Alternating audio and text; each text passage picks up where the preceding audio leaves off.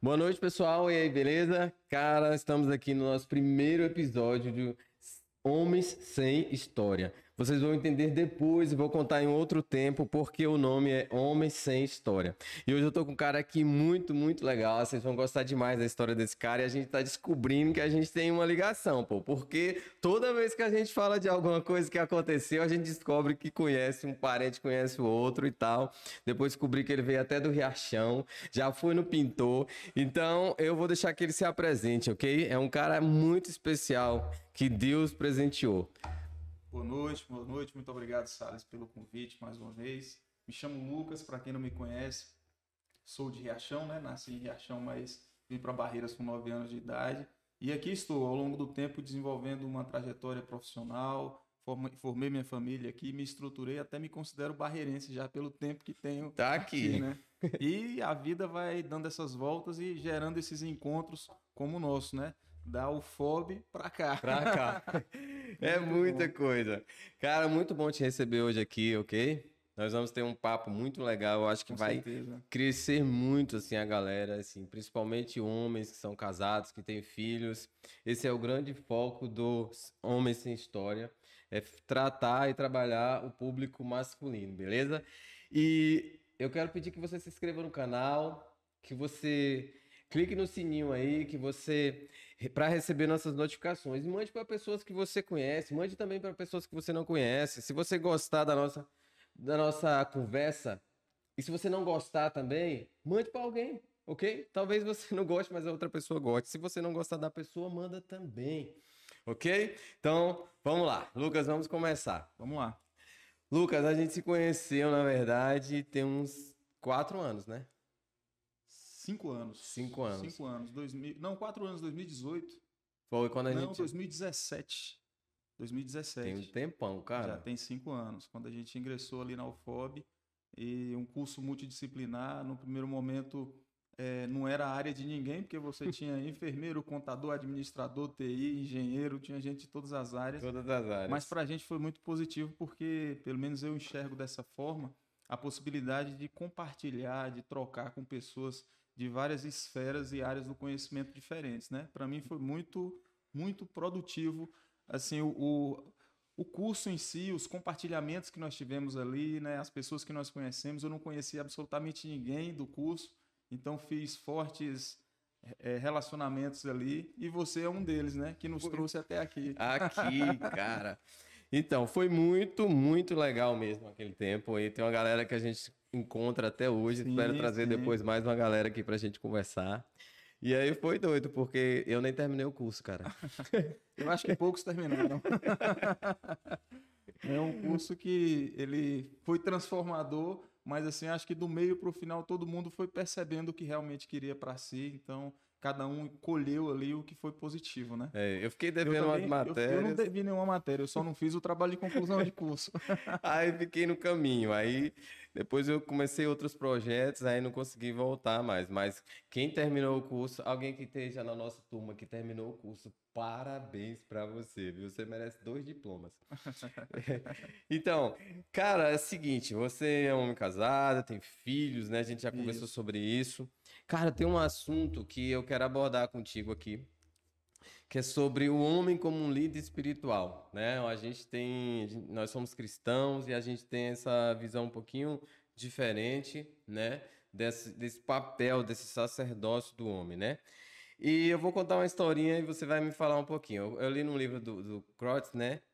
Que ele falou o seguinte: que na porta da igreja tinha reunião de homens. Aí de um lado tinha uma fila dizendo assim: homens que são líderes espirituais em sua casa. Na outra, homens que não são líderes espirituais em sua casa. Na fila que tinha homens que não são espirituais, estava enorme a fila. Os espirituais só tinha um cara. E aí o cara falou, mas só você que ele. Por que, que você tá nessa fila? Ele falou, não, é porque minha, minha mulher mandou eu ficar nessa. então, cara, a gente tem duas linhas assim que são extremas de homens que é, na verdade, aqueles que são violentos Sim. e tem aqueles que são molengas, né? Então a gente tem esses dois extremos. Mas nós temos o homem espiritual, o homem que é líder. Como é que você vê isso hoje? É, é, um, é uma pergunta delicada, é um cenário delicado, porque nós sabemos que o, o cenário atual propõe inversão de valores, né? E nós, enquanto cristãos, devemos defender aquilo que sempre foi pregado e a palavra sempre vai ser a palavra de maneira muito clara e de maneira muito objetiva. O homem é o cabeça, ele vai sempre ser o cabeça e a mulher submissa. Só que isso precisa ser é, explicado, explanado. Esse cabeça não é aquele cara que vai é, tolir a mulher, que vai castigar, que vai ser que vai proibir, dominar, vai né? dominar, de maneira nenhuma. Ela vai ocupar o papel dela dentro da família e o homem o papel do sacerdote, do líder espiritual, como você falou. E quando ele se omite a fazer isso, eu acho que ele está deixando de cumprir o seu ofício. Ele deixa de cumprir o seu ofício porque quando ele tem filhos, quando ele lidera a sua família, na dependência de Deus, todos aqueles vão perceber o quanto ele precisa contribuir na, com o papel dele ali. Ele não pode deixar que a mulher posicione ele lá na fila, como você falou é. na história, né?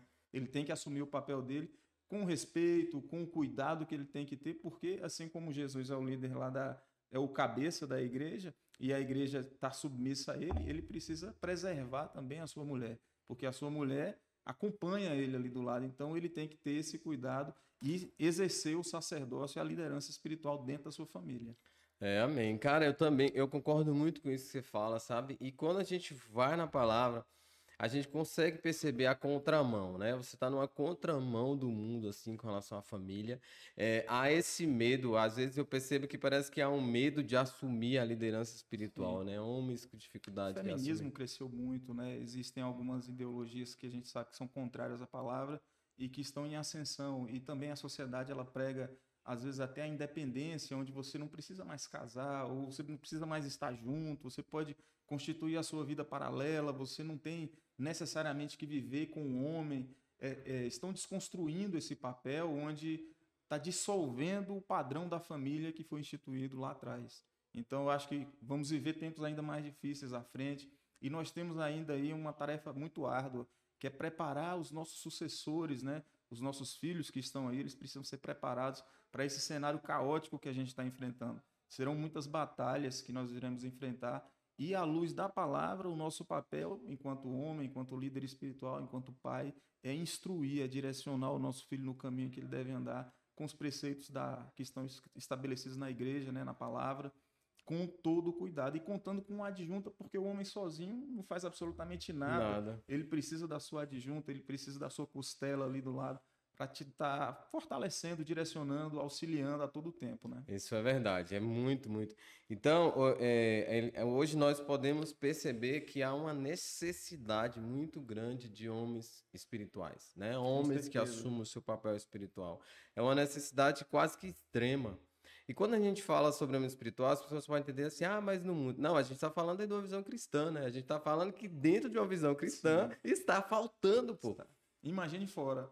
Imagine fora, né? Então, é duas coisas assim que a gente precisa fazer, né?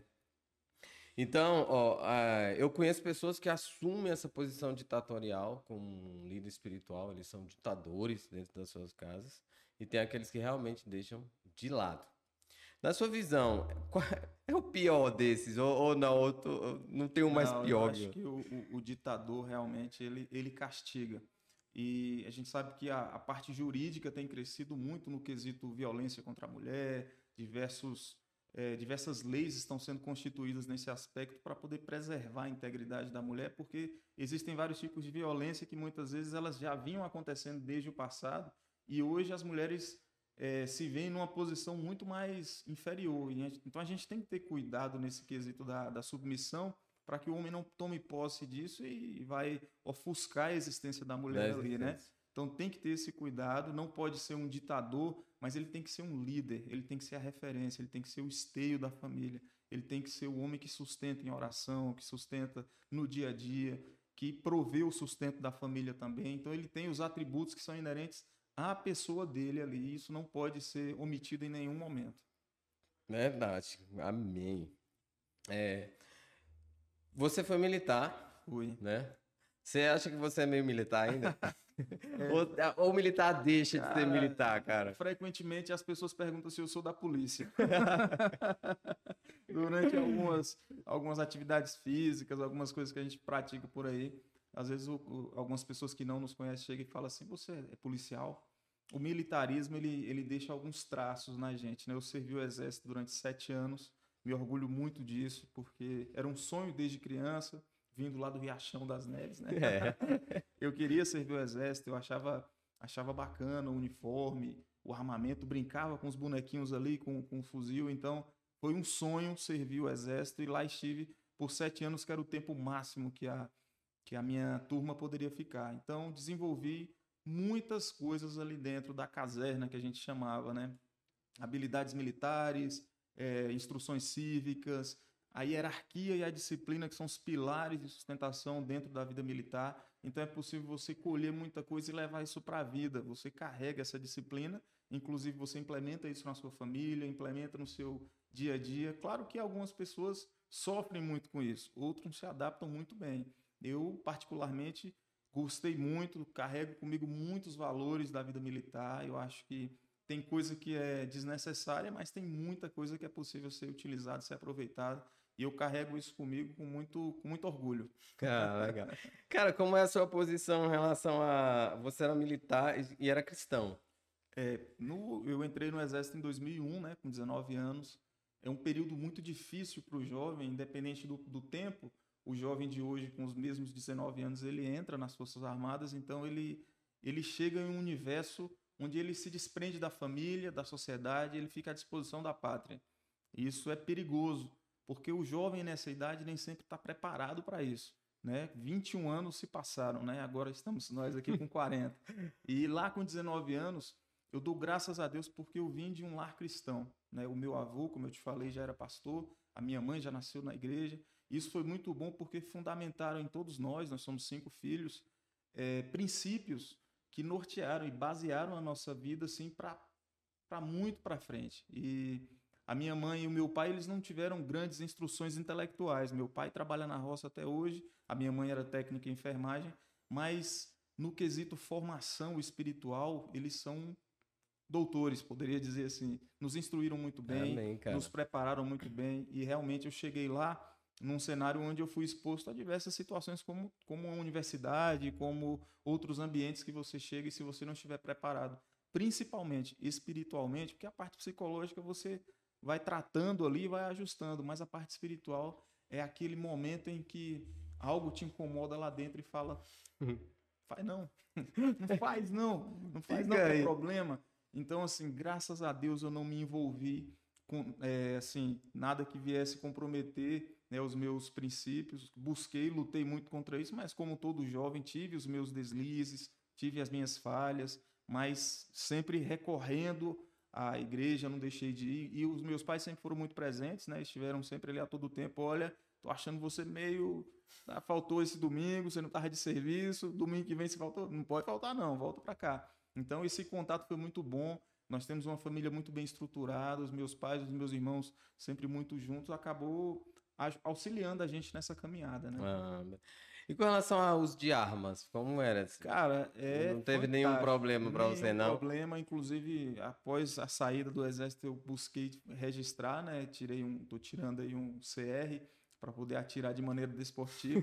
Gosto, acho, acho interessante desde que você tenha a instrução devida, o cuidado devido. Eu não possuo armas em casa, até porque tenho crianças, mas foi um sonho. Atirar de fuzil foi um negócio fantástico. Jogar uma granada que eu só vi em filme e eu pude lançar uma granada, granada de mão, granada de bocal, utilizar os armamentos que são das Forças Armadas, foi assim, realização de um sonho mesmo, muito bom, tão bom que eu agora com a possibilidade de, de, de poder voltar a atirar, né, dentro é. da lei, eu estou buscando novamente isso, mas foi fantástico. Você se sentiu Rambo, cara?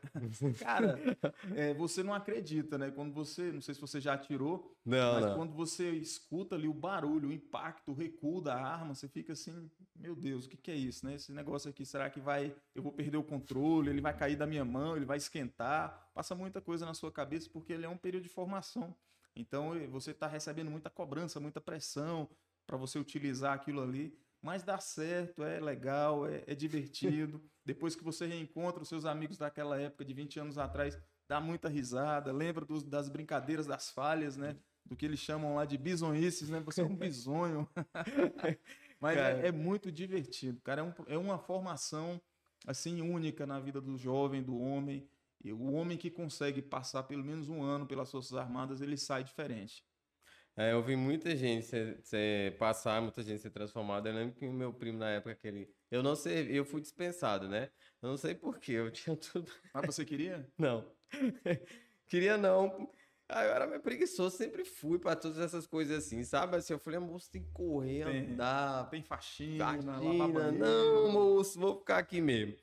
E aí, mas eu acho que foi mais ou menos por isso, né? O meu primo chorou, velho, no dia eu lembro que chegou lá a dispensa dele. Ele chorava, chorava, chorava e olhava assim e falava. Tô entendendo, não. Tem um primo também que chorou bastante. É porque você não queria, né? É. Então eu olhava e falava assim, mas tá louco, velho. Não, eu não vou. Eu não. É, dá pra comparar. Se a gente trouxer. Você vai falando assim, se a gente trouxer pro casamento que é a gente estava falando nesse instante, é, o cara, ele, ele é como se ele entrasse no casamento, é como se ele fosse um militar, né? Ele tivesse recebido uma condecoração ali, né? Uma cerimônia ali, e ele... E aí, eu, eu você falando assim, ó, é, é, tem que funcionar, tem que fazer, né? Você vai experimentar, aquele que tivesse mais direcionado, com princípios, você vai viver aquilo ali, ou seja... Uhum. É, o militar, ele tem que viver tudo aquilo para ser um militar, né? É o que algumas pessoas não se tornam militar, né? Mesmo estando lá dentro, né? Não, eles passam, eles se revoltam com o sistema, muitos não se adaptam com a vida, com a rotina, é, cumprir horários, cumprir ordens, tirar serviço final de semana. Existem algumas atividades que, como toda e qualquer função, existem algumas pessoas que não se adaptam. O militarismo em si, ele não é fácil.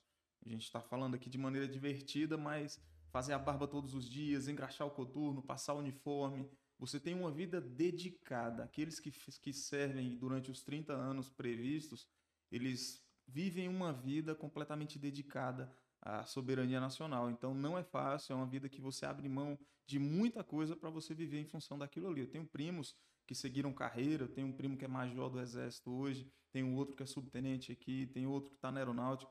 E eu, eu vivi muito isso porque eles são bem mais velhos do que eu.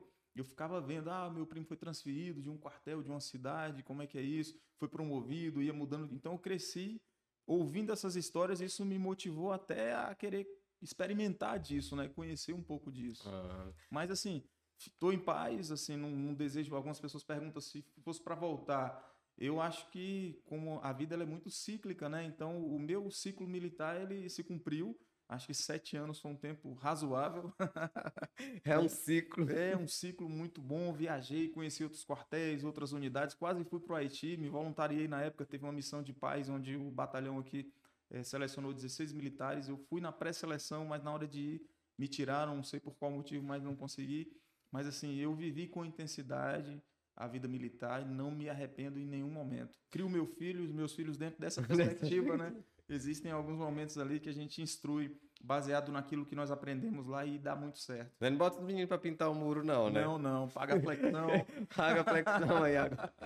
Dá para comparar com o casamento, viver bem num casamento com o sistema militar? Existem algumas coisas que você consegue agregar, né? Mas a gente sabe que o casamento ele, ele vai bem mais além. O casamento é renúncia, o casamento é é você ceder, o casamento é você ter empatia, Aí, para o casamento, eu posso te dizer que a metodologia coaching, que foi o que posteriormente a gente passa a falar, onde eu busquei um, um autoconhecimento. Foi, foi uma preparação, assim, não só para o casamento, mas para várias outras áreas da vida, porque eu passei a, a identificar em mim aquilo que precisava ser tratado, né? Porque muitas vezes, quando você fala de casamento, a primeira coisa que vem na mente é a mulher. Como é que é a mulher? Como é que é? A mulher tá dando trabalho, o cara que tá dando trabalho, e, e a perspectiva muda quando você vira o holofote para si e consegue perceber quem é que precisa ser tratado. Ser tratado, né? Isso acontece demais. Nunca... Né? Normalmente nós olhamos para a mulher, né? É. Socialmente, nós sempre olhamos para a mulher como se ela fosse Exatamente. dar trabalho, né? Exatamente. A casar, a mulher dá trabalho. Então, geralmente, você, o homem, né, teve sempre esse, esse papel e essa posição e ele não consegue olhar muito para ele, né? É verdade. Ele, quando fala em casamento, o cara não tô muito novo. Não quero casar agora, não. Vou casar quando eu tiver uns 30, 40. Eu casei aos 26. Aos 29 já era pai e aos 35 fui pai novamente. Né? Então eu acho que é difícil, é uma caminhada muito difícil, mas é uma caminhada que quando você consegue é, alinhar os princípios e principalmente quando ambos estão fundamentados e Deus é o Senhor da relação, as coisas funcionam de maneira é, mais branda, mais respeitosa, mais suave, né? Porque quando existe ali um jogo desigual ou quando você não consegue andar dentro dos parâmetros, você sofre um pouco mais. Mas ainda assim tem as suas dificuldades, é natural, como qualquer relação, né? Mas a gente busca sempre aprimorar e já se foram aí 14 anos, né? É, agora em dezembro serão 14 anos nessa caminhada. 14 anos, é. Nós temos aprendido a cada dia. Eu tenho 10. É. Faz 10 agora em dezembro. Em dezembro também. Eu faço Você casa quando em dezembro? Dia 28. Ainda bem que foi dia 14, que aí a gente ia ter coincidência demais. É, coincidência demais, pô. Não dá. É, beleza, então a gente vai. Vamos continuar nesse papo aí de família, cara. Vamos, quero ouvir mais um pouquinho sobre filhos. Você tem dois, né? Fala um eu pouquinho sobre dois, eles aí. Eu tenho o Luca, de 10, que vai fazer 11 anos agora, dia 1 de setembro. E tem a Giovana, que vai fazer 5 em dezembro, né? Cara, eu acho que ontem foi Dia dos Pais, né? Semana de muitas emoções essa semana, muitas homenagens, escola, o dia a dia. Eu me emocionei muito na, no domingo na igreja. A minha filha pequena tem quatro anos, né? Aí fizeram uma homenagem para os pais. Por mais que você já sabe que vai existir a homenagem, quando você vê, quando você visualiza e olha assim e fala, você mensura o tamanho da sua responsabilidade você mensura o quanto você precisa repensar tudo na sua vida. Porque tem um ser que depende de você. No caso da gente, temos dois. Dois, né? dois. Mas assim, você vê a expressão sincera, o carinho, o afeto. É, é indescritível, nós já falamos sobre isso, é indescritível ser pai, é dizer as emoções, os momentos que a gente participa com todos eles. É, é, é algo incrível, fantástico. né, cara? É incrível. É algo que só passando, porque assim, Conheço alguns casais que não têm filhos por opção ou por motivos específicos, mas eu acredito que Deus ele tem um propósito na vida de todo mundo. Ele concedeu a nós a graça de, de sermos pai. Ontem eu disse isso para o meu pai, eu sou muito grato a ele por ser meu pai, por ter me instruído. E sou muito grato aos meus filhos por, por ser chamado de pai por eles, né? por ter sido vocacionado por Deus para ser o pai deles.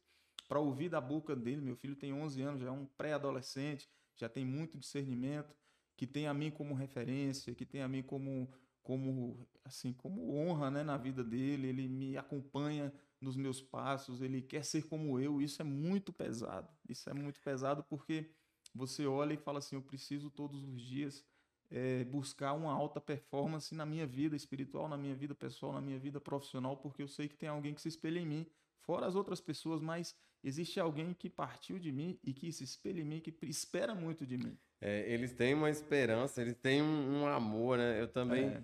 participei para caramba, nos dois dias diferentes da escola. Uhum. E aí meu pequenininho falou assim, pai, é, deixa eu contar aqui a musiquinha. Eu falei, você não vai contar no dia? Não, deixa eu contar aqui. Então, e o que é o mais massa que eu acho, como foi? Eu falei, é, foi como os, os anos, eles erram tudo. É.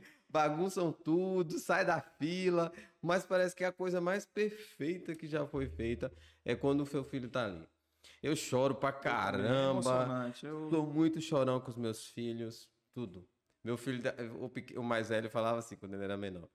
Ixi, meu pai vai chorar na homenagem. Mas eu acho isso, eu acho isso fantástico, cara. Eu, eu choro assistindo filme com meu filho. Às vezes eu tô assistindo, eu gosto muito de filme de guerra e ele gosta muito já o meu histórico militar me, me atrai para esse setor e ele senta comigo lá. Aí ele, meu pai tá chorando, meu pai tá chorando. Aí ele vai lá enxugar as minhas lágrimas e eu acho isso muito interessante porque nós precisamos demonstrar as nossas emoções aos nossos Sim, filhos. Sim, também Eles acho. precisam perceber que por mais que você seja o, o pilar, o esteio da família, você também é humano, você também chora, você também sente. E isso trabalha as emoções, o processo de formação das emoções da criança. Então eles precisam perceber isso, né?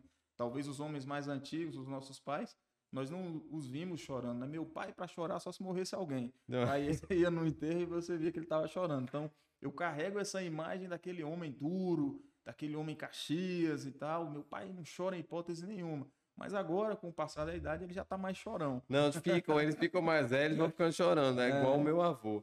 Então, é, são várias coisas que a gente hoje a gente percebe a necessidade para os nossos filhos. E o sentimento é uma delas, porque eles precisam seguir esse caminho, eles precisam entender que a gente erra, que nós somos frágeis em determinados pontos, que somos fortes em outros, que Sim. não nos abalamos em determinado ponto, mas tem pontos que a gente se abala. Com certeza. Né? Eu, eu falo, esses dias eu, ele falando, falando com os meninos, e ele falou, pai, mas se alguém brigar comigo? Eu falei, ah, eu vou em cima.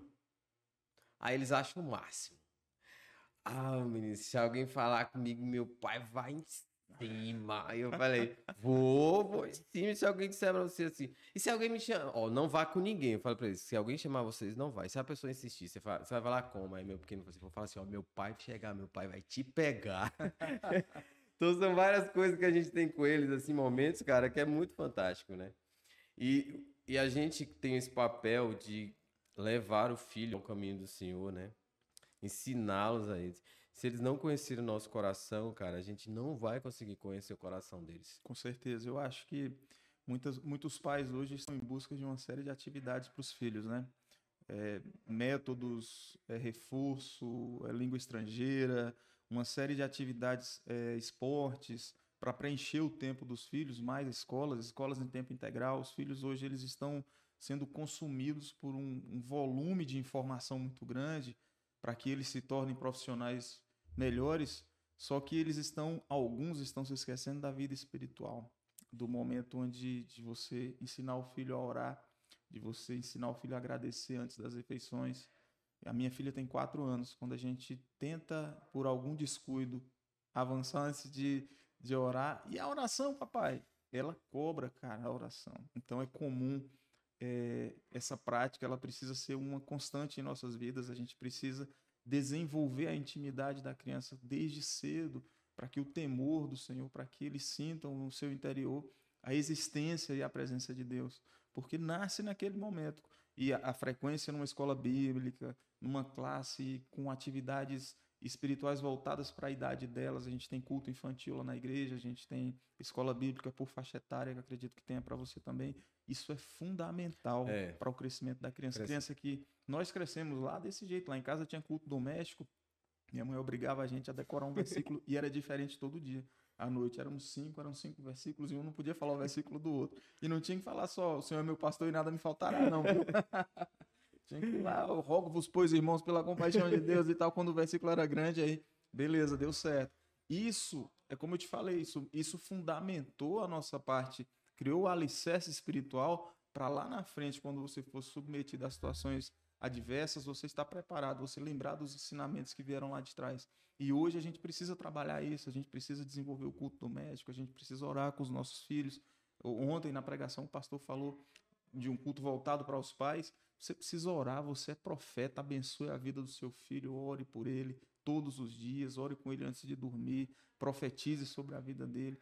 Nós precisamos reforçar isso todos os dias, porque entra no nosso papel de líder espiritual. De líder espiritual. Que, se resume que, é, que resume é isso, porque quando você é, nega esse processo, isso, você acaba deixando isso para a mãe, ou pra, é. é. pesando sobre o, a, a mãe, uma atividade que não pertence a ela no Exatamente. momento, né? Você está sendo negligente. Negligente. Eu vi, eu estava lendo um livro que ele fala assim, que o homem que não assume o seu papel como cristão e diz que está servindo a Deus, ele é um mentiroso. Ele não pode dizer que é servo de Cristo se ele não consegue ser líder espiritual na sua casa. O, o que, que ele ensina para os filhos? O que, que ele ensina para a esposa? O que, que ele ensina na casa? Uma mentira. É. Ou seja, você é hipócrita, né? No final. Então, a gente precisa compreender esse papel e viver, né? Fácil não é. Porque você tem que ser lembrado todos os dias, Exatamente. você tem que fazer ali, você está cansado, você faz. Você lê com a criança, eu leio com os meninos todos os dias. Hoje eu não estou em casa, mas a mãe dele já leu com eles, então a gente tem devocional. Uma coisa que está se perdendo muito, mas eu quero te perguntar, na sua casa, vocês fazem refeição à mesa? Sim. Todos os dias tomamos café juntos. É, como minha esposa trabalha em outra cidade, às vezes a gente não consegue fazer sempre, né? Mas sempre ou, ou ela com eles, ou eu com eles, ou todos juntos, mas a gente desenvolve isso. Inclusive proibimos, o mais velho ele costumava, queria né, fugir para a televisão, para comer assistindo TV e tal, a gente não permite isso. leva todos para a mesa, ora, agradece antes, porque é uma prática que eu já trago de lá de casa, né? Então, Não, é. isso aí acabou sendo Eu também tenho isso. continuado. Eu, a gente só faz as refeições à mesa.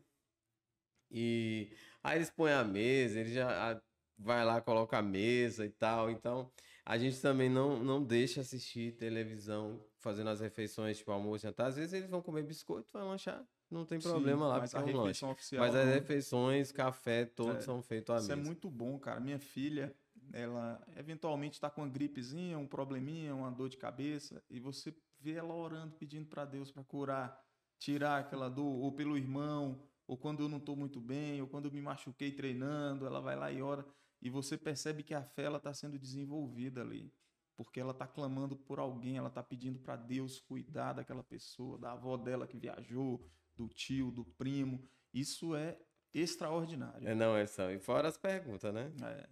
Eles é adoram bom. perguntar É. coisa. Meu filho tá falando pra ele como é que o senhor diz que escuta Deus e eu não escuto Deus. Cadê Deus? Cadê Deus? Pai, ele tá aí, ele existe, ele existe. Pai, mas ele não me responde. Eu falei, não. E como é que você sabe? Ah, eu vou ter que explicar tudo detalhado. Eu falei, mas vai chegar um tempo que você vai compreender melhor, né? É, você, é, a- você não. a- E outra coisa, cara, a gente não pode negar à sociedade filhos preparados. Eu acredito muito que essa destruição da família também vem a destruição de toda a sociedade, que famílias fortes realmente são igrejas fortes, e igrejas fortes, elas trazem uma sociedade forte. Acredito que melhora, eu acredito que a política se torna melhor, tudo se torna melhor.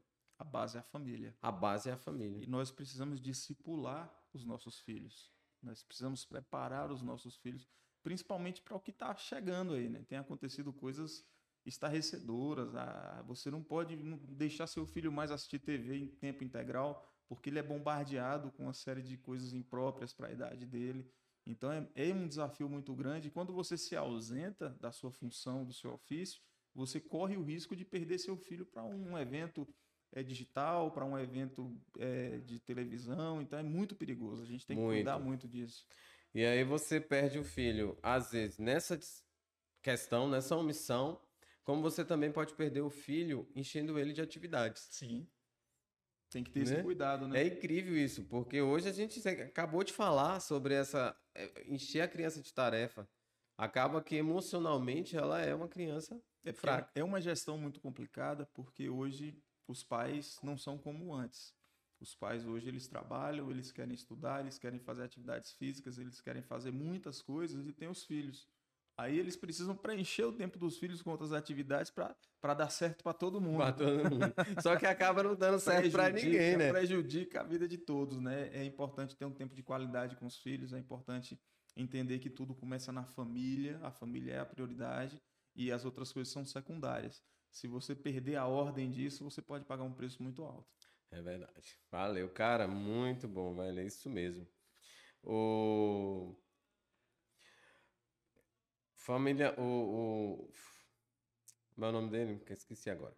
Fala assim, famílias fracas, sociedade manipulada. Você concorda que hoje a sociedade ela é muito mais manipulada por a mídia? Isso tem uma ligação com a família? Totalmente, né? A mídia hoje ela consegue manipular todas as esferas da, da, da sociedade, né? Você vê, seja política, eh, seja família, seja conceitos, tudo, tudo que você imagina hoje a mídia ela consegue manipular. É, tá muito difícil e por um lado a gente agora tendo a internet com acesso full para tudo, você consegue filtrar quando você tem essa capacidade intelectual, você consegue filtrar aquilo que você vai absorver. No passado, não, você era condicionado. Meu pai cresceu eu vendo ele assistir Jornal Nacional a vida toda, com todo respeito ao, à, à mídia, né? Mas assim, ele era refém daquela, daquela programação. Com o passar do tempo, com o avanço tecnológico, você tem um dispositivo móvel na sua mão, você tem um, um equipamento, uma televisão inteligente hoje para você dizer eu quero assistir Netflix, eu quero assistir, quero ver internet, eu quero, enfim, você consegue filtrar. Mas quem tem esse discernimento, quem consegue fazer isso para fugir um pouco dessa manipulação, né? Para não correr o risco de permitir que esse contexto social seja manipulado pela mídia. É preciso ter muito cuidado, porque a rede social ela vai te arrastando, te puxando, te puxando como uma areia movediça. quando se você não tiver cuidado com isso, você está enrolado. Enrolado. Você é muito de rede social? Muito pouco, muito pouco. Eu uso rede social apenas para é, esportes, para conversar com alguma, alguns amigos. Uso muito pouco. Acho que é algo que eu preciso explorar mais, é, principalmente porque eu sou formado na área de tecnologia, né? Sou formado em tecnologia da informação. Acredito muito no, no novo que está chegando agora, que é essa parte digital e o quanto a gente pode alavancar as nossas vidas, né, fazendo uso desse recurso. Mas no momento, a parte de rede social eu uso muito pouco. Ah. Cara, dá um conselho aí para quem vive falando que não vai casar. Cara, eu acredito que, acredito piamente, né, e sou prova disso, que a melhor decisão que eu tomei na minha vida depois de, da decisão ao lado de Cristo foi ter me casado, porque o casamento ele ele gera autorresponsabilidade, ele gera em você projeto, planejamento de vida. E quando você se une a alguém com esse mesmo propósito, você começa a visualizar onde você quer chegar. E sozinho é mais difícil. Sozinho é quase impossível, né? Quando você tem alguém do seu lado para construir essa caminhada junto, você avança mais rápido, avança com segurança, cresce junto, compartilha vitórias, derrotas, é, dores, ganhos e você consegue avançar em conjunto. Então, o casamento é um mandamento bíblico, é uma ordenança. Deus, Deus preparou alguém para você. É o processo de formação da família. A gente acredita muito nisso. Então, eu acredito que é um sonho que ainda precisa se realizar na vida de muitas pessoas. Né? Ah, mas é verdade. Você não. Então, tá vendo aí? O Lucas não acredita que é melhor morrer queimado, né? Alguns dizem que é melhor morrer queimado do que é, casar. Né? Eu também concordo contigo. Eu acho que uma das minhas, as minhas melhores escolhas depois de Cristo foi o casamento. Amo estar casado, amo minha esposa. Ó, tá vendo aí? Depositando aí, ó. aí... então, você tem. Hoje eu tenho filhos, você tem filhos, casados. Sua esposa sempre foi cristã? Sempre. Nasceu na igreja presbiteriana também. Também não. Ela é da presbiteriana e depois ela migrou para a Batista, que é a igreja que eu faço parte, porque ela veio de São Paulo para cá, né? Aí, durante a chegada dela, ela participou um tempo da igreja presbiteriana, começou a frequentar a Batista porque era mais perto de onde ela morava, se encantou por um batista. É, falou aí, aqui que eu vou sempre. É, e aí falou, é aqui que eu vou ficar e me estabelecer. Acabou, é, pediu carta para a igreja, né, e se estruturou e lá está até hoje. Ah, foi casar, tá vendo? É. Aí, ó. Olha Deus preparando as coisas. Cara, é, e, e, sua vida cristã, cara? Você falou que nasceu num lar cristão, mas foi como foi cresceu assim? Como foi todas as dúvidas, essas questões é, não ter? Quando você cresce num lar cristão, é mais fácil do que quando você tem que fazer o processo de, de migração, né, de conversão. Quando você cresce num lar cristão, você é condicionado a aprender os princípios compulsoriamente, né? Porque o, a criança ali muitas vezes ela, é, ela se revolta, ela se rebela, ela não quer. Mas minha mãe disse que com cinco dias de nascido já tá indo para a igreja. Todos os meus irmãos. Então a gente ia para a igreja, culto de oração de joelho, que doía o joelho lá, que, que aquelas irmãs mais antigas ficavam orando aquelas orações de 15 minutos. E eu queria dormir no banco, vigília de final de ano. Então eu tive o privilégio de ouvir a palavra de forma maciça durante toda a minha vida. Então, para mim, foi mais fácil. Para mim, graças a Deus, foi mais fácil. Eu nunca participei de nada assim, não posso dizer, mas nunca participei de um carnaval, de uma festa aberta, porque criado dentro de um princípio, quando eu digo para as pessoas que nem dançar eu sei, ninguém acredita, porque realmente sempre dentro da igreja batista mais tradicional, criado com princípios um pouco mais sedimentados ali, foi favorável para que eu desenvolvesse a minha caminhada cristã lá. E lá, grupo de jovens, é, cantei quando adolescente, depois a voz foi ficando um pouco pior e eu deixei essa carreira musical. Abandonou a carreira musical, é, tá vendo aí, gente? Mas, tá vendo? mas até assim, até adulto eu participava do coral, né? Cantava no coral. Mas no coral era mais fácil, é, né? Não todo gente, mundo junto. Todo mundo junto ali, Acho que até eu cantava em coral. Canta, assim.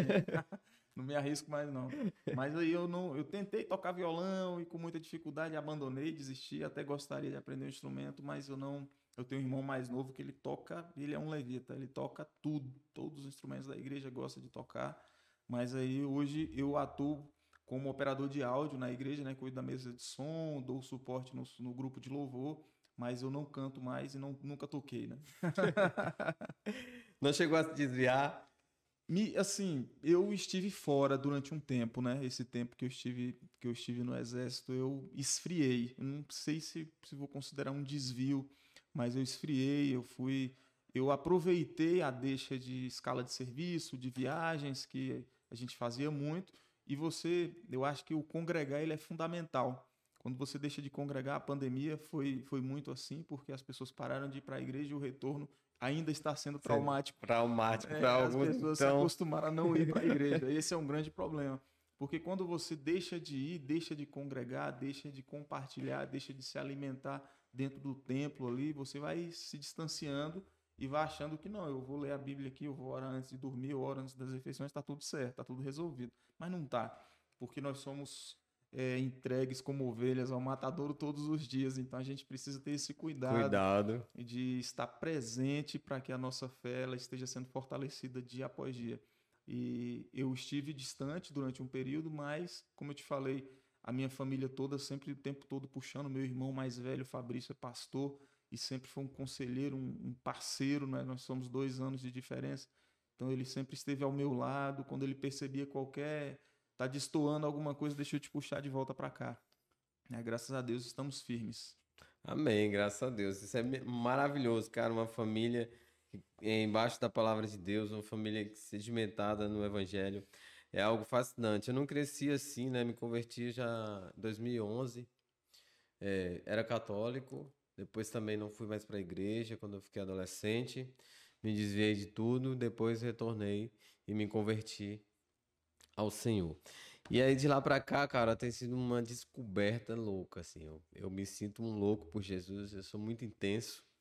E aí, mas pretendo viver até a eternidade com o Senhor, como diz um colega meu, viver até a eternidade, porque eu não pretendo mais deixar, né? Porque o melhor lugar para se estar é na Ah, presença do sem Senhor. dúvida. Eu sou fascinado pela presença do Senhor. E quando você vê um mundo caótico como o que a gente está vivendo, cara, é assim, é deprimente ver que ainda existem pessoas que o, o evangelho ainda não alcançou, né?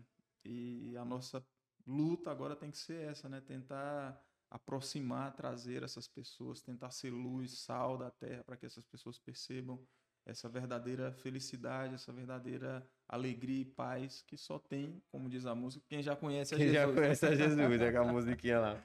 E tal. E, e você foi evangelista quando era pequeno, mas seu avô? Cara, é, compulsoriamente, né? Nosso, nosso avô de Janeiro, depois você pergunta lá pro seu avô que ele deve conhecer. Ah, vou perguntar. Ele nos levava para evangelizar todos aqueles, aqueles povoados que tinham lá São José do Rio Grande, Cariparé, Pintor, Riachão do Pintor, Entroncamento, é, Malhadinha, eu acho também. Tem um monte de lugar lá que, que eu não, não, não me lembro os nomes, mas íamos para lá e colocavam uma carroceria de um trator, não lembra daqueles trator Massey Ferguson? Aí eles Aham. desciam aquela parte lá, forrava lá, era o púlpito. Aí subia todo mundo lá e fazia o culto, o louvor. Era assim, eu tenho, eu tenho memórias né, disso, porque quando a gente cresce vendo, vivendo isso, isso fica dentro de nós. Isso é muito importante hoje na criação dos filhos, exatamente para você construir essas memórias nos filhos. E eu tenho essas imagens, eu tenho isso na minha mente, a frequência nos cultos, inúmeras viradas de ano ali na igreja com aquele comes e bebes depois, do, depois que virava o ano. Então, aquilo ali era muito bom. E evangelizar, a gente ia para lá, fazia o evangelismo, distribuía folheto. Meu avô distribuía folheto. Você ficava a tarde toda no sol com aqueles. Ele tinha uns maços assim de folhetinho lá, ou, ou o Novo Testamento também, que a gente acabava fazendo a distribuição de casa em casa. E era muito bom, era um tempo muito bom. É, ainda me lembro que quando eu era criança, eu, eu me lembro de quando os, os crentes iam lá no. no Você no- deve ter então, recebido Eu um devo ter recebido folheto. Será, cara? Bem capaz. Eu, a gente falava o povo da lei de crente, né? É, o povo da lei de crente. Lei de crente. E era um tempo difícil para se pregar, né? O evangelho. Era muito difícil porque não tinha recurso, não tinha meio, não tinha transporte. Eles falavam, vamos fretar o carro, era, não tinha conforto, era perigoso, né? Você ia com superlotação nos veículos, então era um negócio assim muito improvisado e era feito, é, acho que sem qualquer planejamento, mas era feito. E aí você percebe que a palavra não deixava de ser pregada. A palavra ela estava sempre sendo pregada. E eu tenho certeza que pessoas se converteram naquela época e deram continuidade aos trabalhos. Nós deixamos uma congregação fundada no entroncamento, que hoje eu acho que é uma igreja. Tem muitos anos que eu não ando naquela região, mas seguramente tem pessoas que foram semeadas ali, sementes que foram plantadas naquela época que pô, possivelmente estão dando frutos até hoje. Com certeza. É, eu lembro que uma, eu, quando eu me converti, que eu fui para Reinando em Cristo, aí eu encontrei uma irmã minha lá que ela falou assim: Você lembra que eu te dei um fofeto num ônibus uma vez? E eu falei: eu, eu acho que mais ou menos eu lembro da história. Eu falei: Não, ela, pois é, eu já te encontrei num ônibus uma vez. E eu falei: Caramba, eu não devo ter te dado atenção lá. Porque era assim, né? Mas é, graças a Deus as coisas mudaram. Hoje eu consigo entender, né? É, e para um homem, a gente encerra essa ideia de. Muitos homens eu vejo que eles têm medo de assumir um papel de líder cristão, assumir uma família, assumir socialmente que ele é dos filhos, que ele, ele é contra determinadas coisas. Eu sou contra determinadas coisas que as pessoas acham que a gente tem que dizer que é verdade, né? E aí, mas eu entendo que Deus, cara, agora aos 40 anos, eu entendo quanto Deus tem trabalhado em minha vida para me tornar melhor. Eu sempre, ontem eu estava falando com um adolescente e ele falou, cara, eu não estou conseguindo. Então eu falei, cara, é o seguinte. Você não entende que você foi chamado pra, por Deus para ser um grande homem. Um homem cristão, um homem de Deus? Sim. Então ore para ele, cara. Peça ajuda. Então, o que a gente, eu quero é que a galera comece a pedir ajuda, sabe? Que a gente está vendo família sendo destruída porque os homens estão deixando a família ser destruída, né? Então, você está aí contando todo o seu, o seu processo, seu processo de casa, seu processo de cuidar de filho, a sua maneira de educar os seus filhos, e isso tem que ser inspirador. Isso tem que ser. É, a gente consegue mostrar aqui que é possível, cara. É.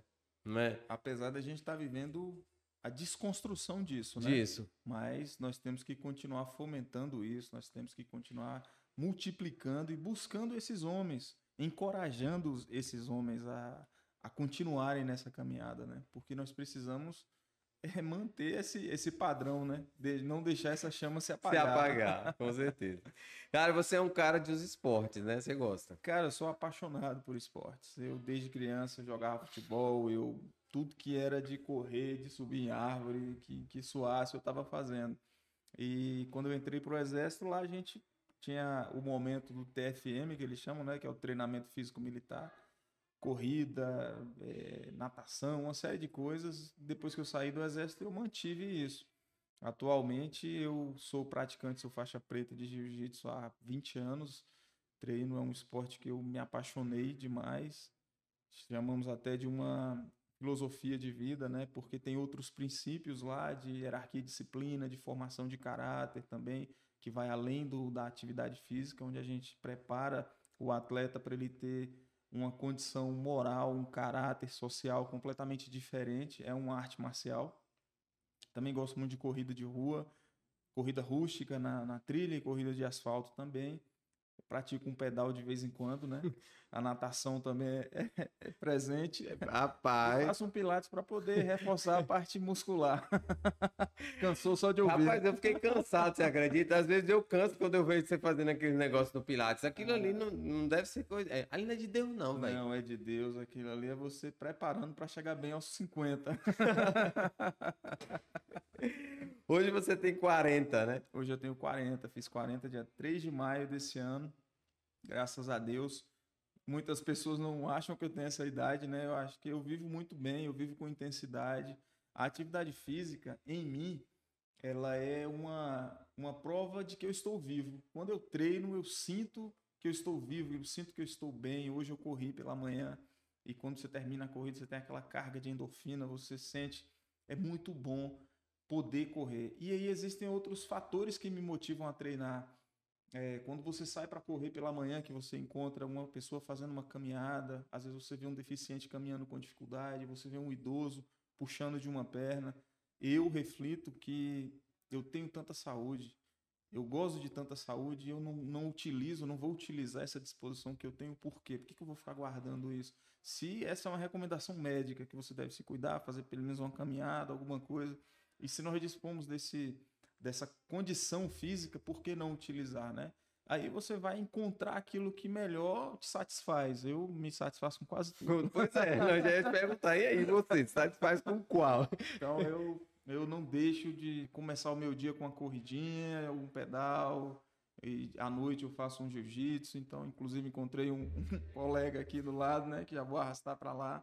É muito bom, treinar é satisfatório demais. É o melhor momento do, do dia. Eu acho que as pessoas, assim, que eu, eu vejo você falando de vários exercícios, eu acho que isso é muito legal, porque isso equilibra com pessoas que não gostam, igual a mim. Exatamente. Você é o meu equilíbrio é, na atividade. Você percebe que você é multitarefa nesse sentido, porque existe aquele dia que você falou, já não estou afim de correr. Aí eu falo, ah, mas eu tenho uma alternativa à corrida, eu posso fazer o Pilates. Hoje eu não estou afim de ficar lá subindo naqueles negócios, não vou. O que, que eu vou fazer? Vou dar uma pedalada, pegar a bicicleta e vou dar uma volta. Não, não quero pedalar hoje, eu vou para o jiu-jitsu. Então a minha mente ela não fica acomodada em uma modalidade, porque todas elas nos cansam em algum momento. Todo mundo fica estafado. Ah, hoje eu não estou afim de treinar nada. E tem aquele dia que você não treina nada mesmo. Mas quando você tem um portfólio ali de, de opções, você consegue direcionar a sua mente naquilo que você tem mais vontade de fazer. Eu sou o cara que entendo mais o dia que não quer treinar nada. É, né? faz muito, mais parte da minha mas rotina. Mas eu tô voltando. eu tô voltando às atividades agora que eu tô quase 60 dias sem correr, cara. Não dou conta, não. Aí. Não, eu dou, me sinto até bem. É. mas eu tô sentindo falta já, porque você sente falta, né?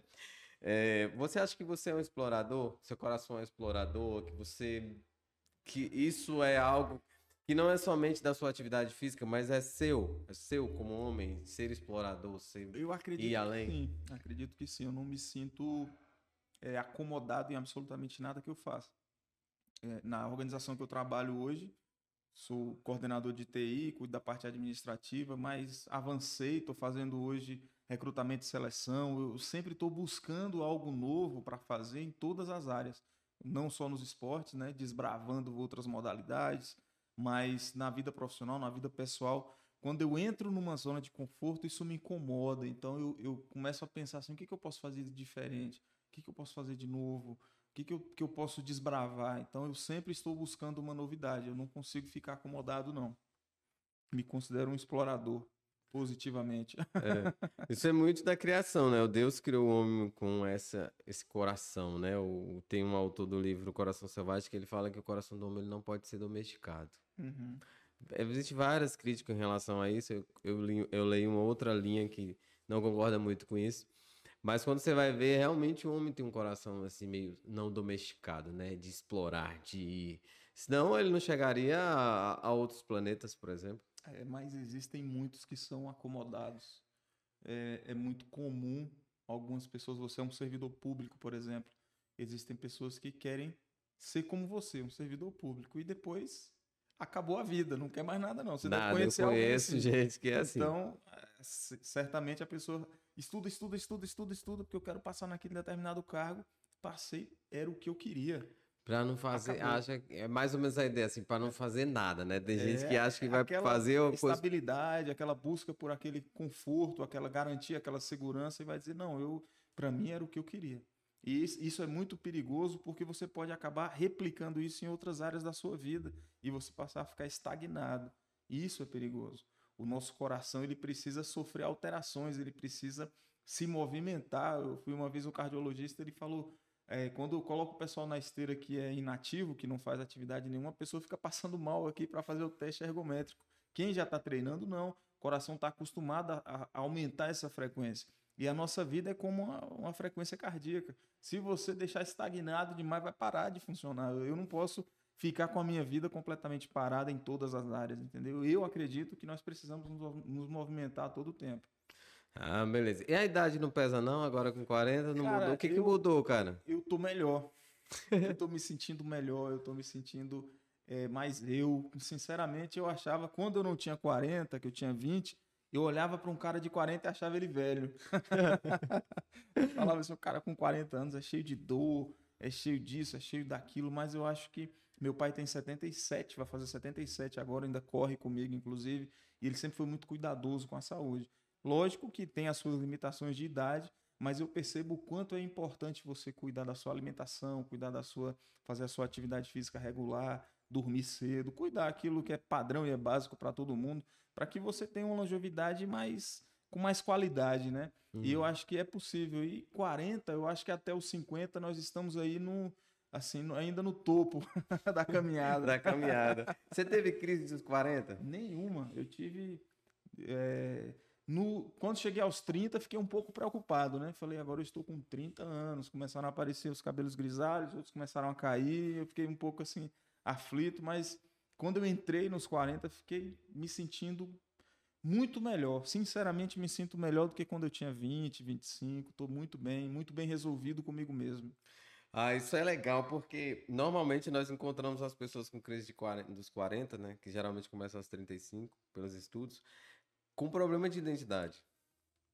É, falta de, de talvez se conhecer, né? Talvez de, de compreender principalmente que a vida ela é finita, que ela tem uma trajetória e que você precisa viver cada fase, né? Com essa compreensão. Não posso chegar aos 50 pensando como 20, né? Então eu preciso entender as fases que eu já passei, que eu não consigo mais voltar, e as que são vindouras de acordo com a vontade de Deus. Então, quando você está bem resolvido consigo mesmo, aí você consegue é, trafegar aí de maneira mais tranquila que acontece muito é que, voltando ao papo do casamento, o cara chega aos 40 ele não se casou, aí gera uma crise. É. Vai falar, rapaz, eu tô com 40, ainda vou procurar alguém para casar, depois eu vou pensar em ter um filho, eu vou ter 50, já vai ficar um negócio meio complicado para eu correr atrás de menino, perder noite de sono. sono então é importante entender o projeto de vida dentro dessa cronologia que nem é, nem não depende da gente, a gente não sabe até quando vai então eu preciso me antecipar aos fatos. Não, é viver, viver os tempos, né? viver né? Os tempos, eu, eu não gostava de cabelo branco, cara. Quando começou a aparecer cabelo branco, eu Te comecei assustou, a né? entrar né? em crise assim, porque eu falei, cara, eu não quero ter cabelo branco. Eu vou pintar meu cabelo quando ele ficar mais branco. Você sofreu então uns 40? Não, foi, foi, eu já tive cabelo branco, acho que dos 30, que já deve ter alguns aparecendo. Aí eu falei assim, eu não gosto, na verdade eu não gostava de cabelo branco. Só que aí, cara, eu fui eu, eu comecei um projeto com Deus de sabedoria, busca por sabedoria. E aí eu comecei a orar sobre isso e comecei a ler provérbios e fiz um propósito de ler provérbios por um ano. Então eu tô no oitavo mês de leitura de provérbios. Eu leio provérbios todo dia. E em Provérbios eu descobri que o cabelo branco, cara, é sabedoria. E fui vendo ali, Deus foi ministrando no meu coração. Cara, eu fiquei num orgulho de cabelo branco. Eu tô muito sábio, que eu tô até com a barba, branca. barba branca. Então, eu fiquei muito orgulhoso, porque depois, é como você chegou agora e falou assim, ó, eu tô muito bem aos 40. Eu entrei muito bem nos 40. Cara, eu me sinto muito bem. Cara, eu me sinto muito mais sábio, assim, e, e eu não tenho problema de querer ser um adolescente, entendeu? Eu não tenho problema de querer parecer mais jovem, né? E de ter que forçar esse processo, sabe? Como eu vejo algumas pessoas forçando o processo de querer ser mais jovem porque tem 40. E eu acho que isso está ligado muito à sabedoria de Deus, assim, você está no lugar que Deus te mandou Sim. estar. É uma compreensão, né, que você tem que ter de vida, eu acho que quando você olha para trás e reconhece um legado, reconhece aquilo que você poderia ter feito e fez, você fica mais confortável nesse sentido. Quando você entende e você vive na dependência de Deus, você consegue compreender que, assim como os 40, eu acredito que aos 50 talvez seja um pouco mais difícil, né? Que você, é aquela transição, é onde você sente que realmente você envelheceu, né? Que você olha e fala, porque o envelhecer ele é impactante para todo mundo. Todo mundo começa a olhar não só o cabelo branco, mas você para a pele, para o seu corpo, as mudanças que eles que a gente percebe desde a, a, juventude, o processo de mudança, as rugas começam a aparecer na hora que você está rindo, que agora tem tecnologia para tudo aí, mas você começa a perceber que você está envelhecendo. E nós precisamos nos preparar para isso. Preparar a nossa mente, preparar o nosso espírito, preparar a nossa, a nossa condição emocional para vivenciar cada etapa dessa, né? E não sofrer. É porque algumas pessoas elas vão precisar que a gente esteja, sabe, daquela, daquilo que a gente tem, daquela experiência que a gente tem com a idade, né? Sim. E assim, a esperança, como nós temos a esperança da vida eterna, né? Uma das coisas, você não tem mais tanto medo de se tornar não, Você não tem medo ainda de, de, de passar, você, você tem uma certeza, uma esperança, né? A sua esperança é diferente da esperança que você teria por ser jovem, né? É porque é, seria até contraditório espiritualmente falando você querer se congelar e não querer chegar, não querer que esse, que esse momento se acabe, né? É importante viver todas as etapas, todas as fases propostas por Deus, entendendo que Deus tem um propósito na vida de todo mundo. Então, enquanto você estiver aqui, viva cada ciclo, cada momento, cada etapa que for proposta para você. Eu acho que tendo essa consciência, é possível você viver de maneira mais plena. Mais plena, né? ver os netos, ver filhos. É um privilégio. Né? Imagine né? você ter 20 anos com neto. Nem combina. Não dá, né? Você tem que ter um velhinho, você tem que ser enjoado. Eu é. falo que eu vou ser um velho enjoado. Não vou gostar de criança fazendo barulho. Eu acho que eu vou conversar muito. Já converso muito hoje, imagina quando eu tiver velho. Vou ficar velhinho, só me conversando. Começa meu avô. Meu avô fala, velho. Meu avô fala. É. Meu avô não gosta muito de barulho de menino, sabe? É assim, é impaciente. É, velho vai ficando impaciente. É, mas a gente já vai ficando. Você vai vendo algumas coisas. Menino, para, para, para. Você perde a paciência rápido. É, eu acho que eu vou ficar meio velho assim, meio chato também. Eu acho que eu quero ficar um velho velho. É muito bom. É.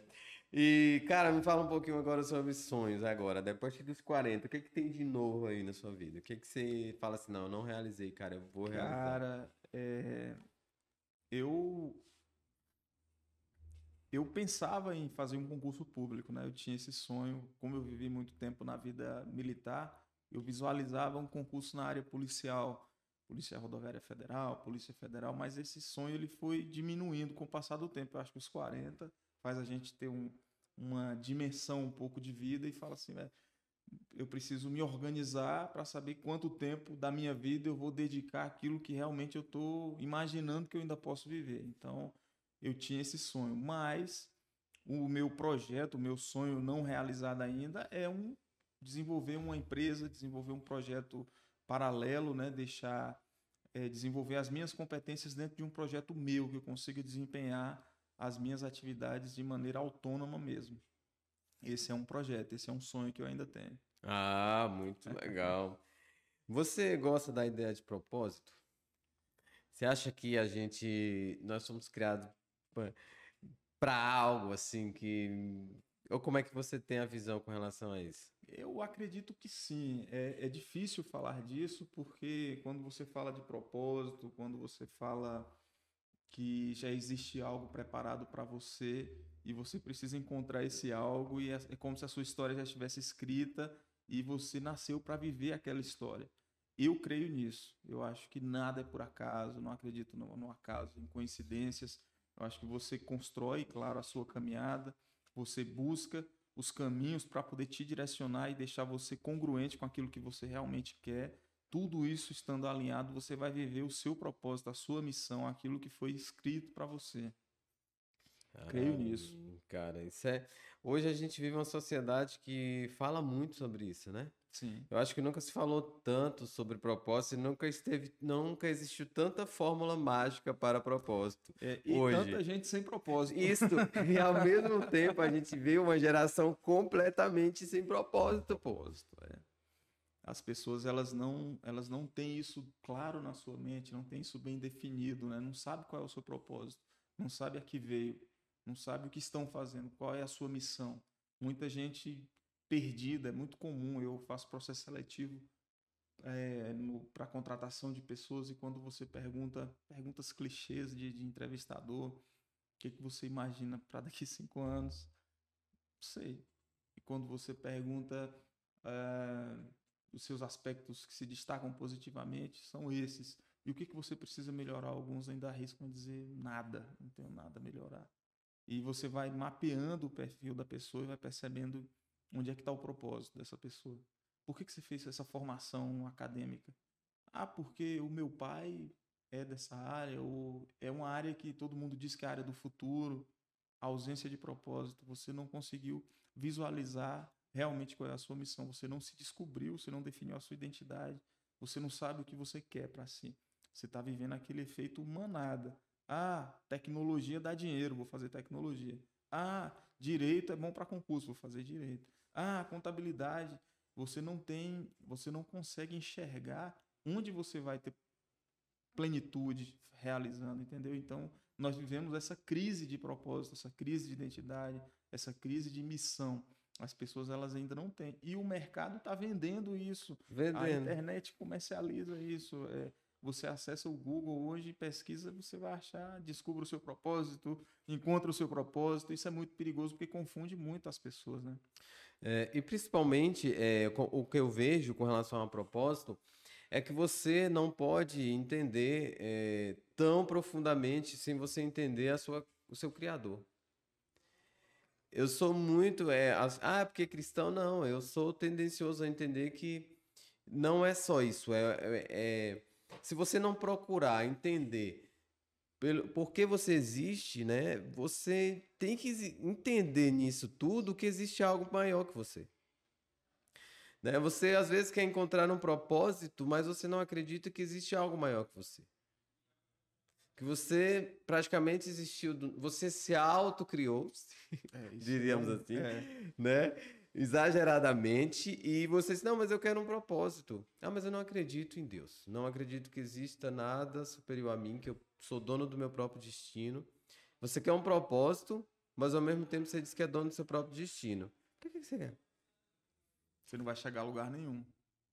Né? Porque se você não reconhece o Criador, aquele que te posicionou, que te proporcionou a vida, te deu sopro de vida, você vai desenhar um propósito para você que não vai estar alinhado com o que verdadeiramente foi escrito para você.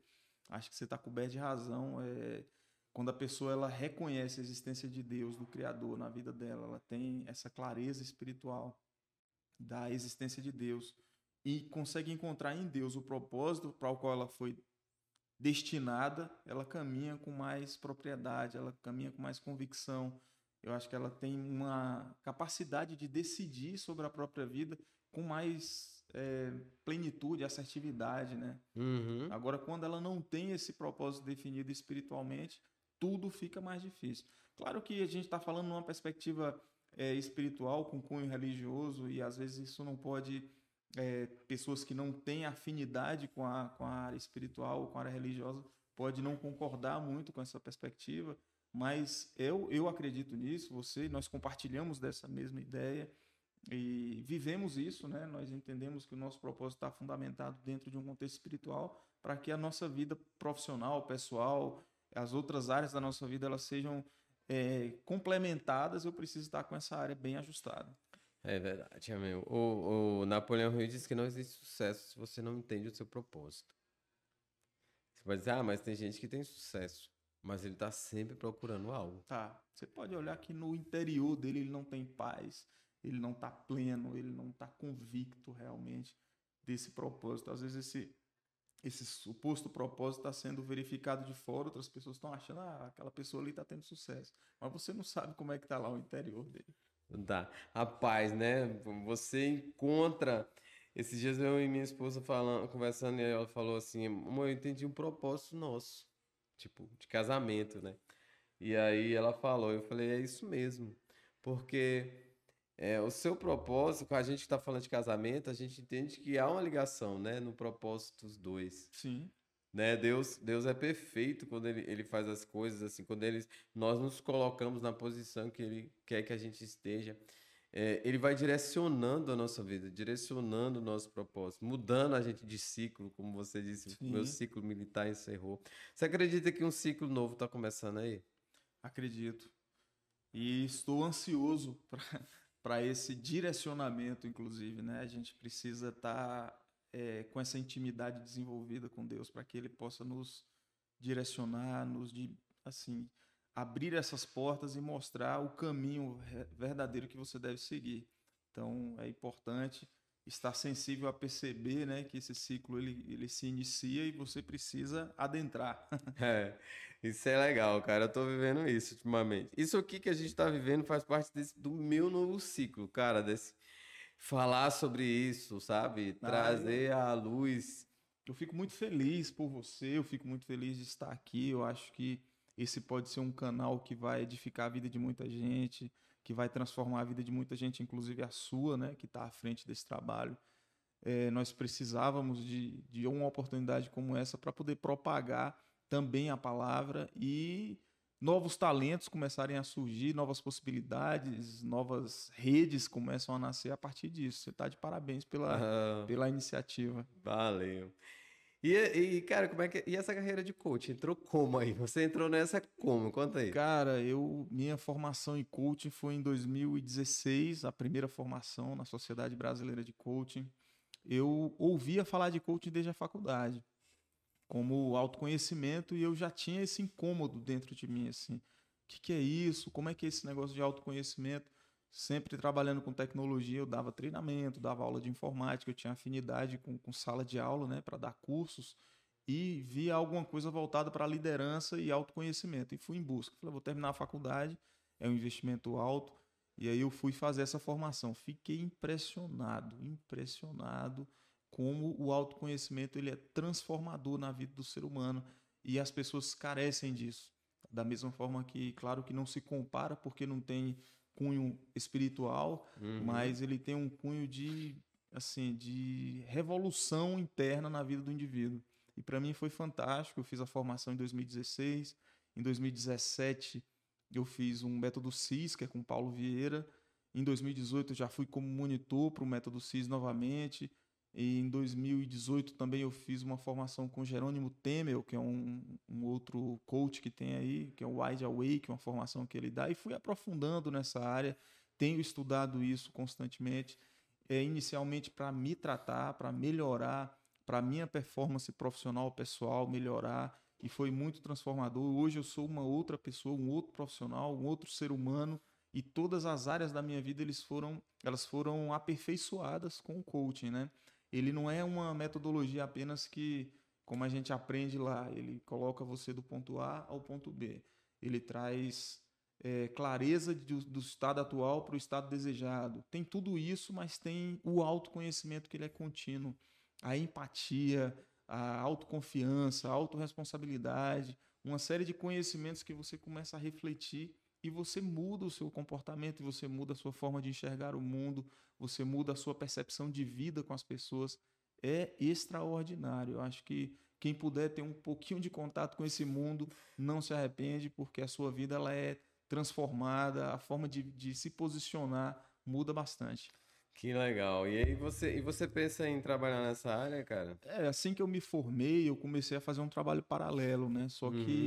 O tempo ele ficou muito suprimido porque eu já tenho uma outra atividade e eu não conseguia é, conciliar as duas atividades. E a demanda foi crescendo, as pessoas queriam atendimento, porque essa formação possibilita o Coach Life, que é o atendimento com uma pessoa e também treinamento, formação, dei alguns cursos de liderança, líder coach, coach de vendas e tal. Mas eu tive que dar uma pausa em função da minha atividade principal, que eu desenvolvo e que consome muito do meu tempo, e não pude assumir esses compromissos. Mas pretendo Pretendo sim, ter uma formação prevista para esse ano ainda para fazer novamente uma reciclagem e pretendo retomar as atividades com coaching porque as pessoas até me pedem muito, né? Eu conheço muita gente, frequentemente as pessoas, ah, você poderia dar um treinamento aqui na minha empresa, você poderia é, fazer um, um trabalho aqui, uma palestra ali. Eu fiz algumas, alguns trabalhos dessa natureza, mas agora, nesse momento, não estou fazendo.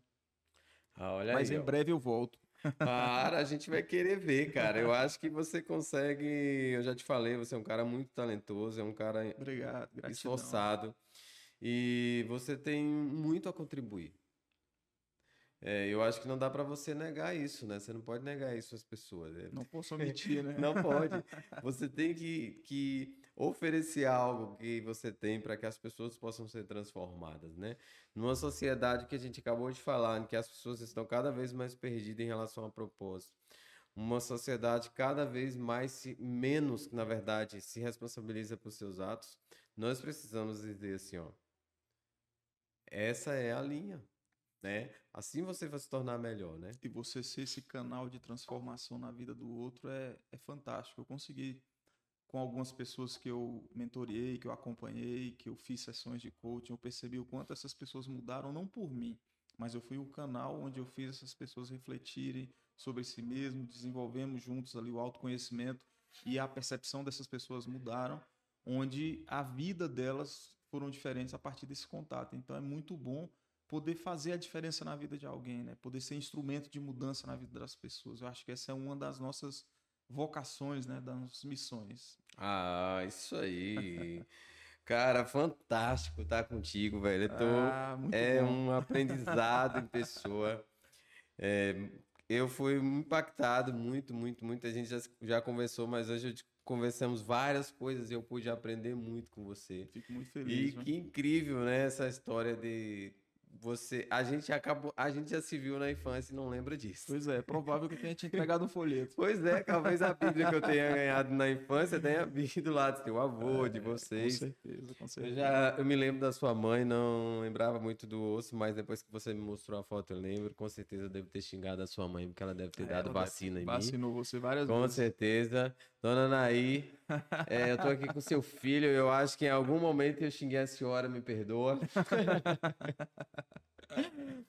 Porque ninguém aguenta alguém que dá uma vacina, né? Parece Quando é antigamente as agulhas eram maiores, né? Não era, ainda tinha uma que atirava assim, pô, no braço da gente, assim, uma Doideira. preta assim, desse tamanho, assim, É. que dava uns tiros no braço das crianças. Pô, a doida ali, não é com gente, não, meu Rapaz, irmão. era sofrido demais. Eu levo meus filhos pra tomar vacina e eu tento encorajá-los, né? Mas não tem jeito. Mas não tem jeito. Eu tenho um, um que vai com- tomar com 10 anos, que ele já tá sofrendo É com 7. desesperador aquilo ali. Cara, é. Mas não tem jeito, tem que vacinar. Não tem jeito, tem que passar vacinar. pelo processo. Eu falo pros meninos quando eu vou tirar sangue com ele, ele fala, ah, rapaz, eu não quero tirar sangue. Eu falei, olha só, filho, eu também não. E eu tiraria isso de você se eu pudesse, mas eu não posso. Você vai ter que tirar esse sangue. Esses dias eu tava com, no, num laboratório aqui e tinha uma criança chorando. Ela chorava, ela chorava, ela chorava, cara, que eu fiquei com pena dela. E o pai dela do lado. E aí eu falei assim, cara, se eu pudesse eu ia falar com essa criança, mas o pai dela tá aqui, eu não vou falar com ela. E ele lá falado e ela chorando, chorando. Eu falei, mas se fosse os meus, eu já tinha dito pra ele, ó meu irmão, você vai tomar essa vacina. Porque vai tirar esse sangue. Eu pudesse, eu tirava no seu lugar. Posso. E Que é o pai não tava fazendo nada. Nada. E aí você pensa que um cara que defende paternidade, que defende direção de filho, masculinidade cristã como a gente, vê um cara calado do lado, Omisso. omisso, não dá vontade de pisar no pescoço, mas cada um pisando no pescoço. No pescoço que pode pisar. né? pisar, né? Então, mas Lucas, a gente vai voltar outro dia a conversar mais, certeza, cara. Eu fico muito grato, foi bom demais. tá? Muito bom. E aí, gente, ó, nós terminamos aqui uma palavra maravilhosa, um bate-papo muito legal aqui com o Fantástico. Lucas. É, se inscrevam no canal, segue ele na rede social aí, vai estar escrito aqui embaixo a rede social dele, acompanha, ele é um cara que faz muito esporte, chega a irritar quem não faz esporte, mas tudo bem. E eu quero, cara, que Deus te abençoe grandemente, obrigado. viu? Que Deus abençoe sua família, que Deus abençoe seus filhos. Nunca mais eu vi, porque estudava na mesma escola de Pois é, você E saiu de lá, né? Aí vai chegando. Mas eu quero te dizer que Deus derrame graça sobre a sua vida, sobre a sua Amém. família, e que Amém. famílias sejam impactadas pela sua história. Amém. Você tem um tempo, se quiser falar alguma coisa, pode. Não, eu quero agradecer também. Desejo que Deus continue abençoando a sua vida, a sua Amém. família, seus filhos, sua esposa, seu projeto, né? Que Deus esteja à frente do seu projeto, capacitando ainda mais, te dando uma é, incentivo para que você se mantenha firme na sua missão. Você já encontrou o seu propósito e eu desejo que você permaneça firme nesse projeto. Agradeço a todos aí que puderam acompanhar a gente, né? Que estejam, que sintam-se impactados com aquilo que, que falamos aqui.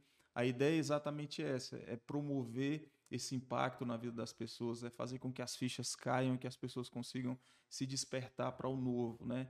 Que Deus abençoe a vida de todos vocês. Muito obrigado pelo convite mais uma vez. Fica com Deus, meu querido. Valeu, meu amado. Deus abençoe.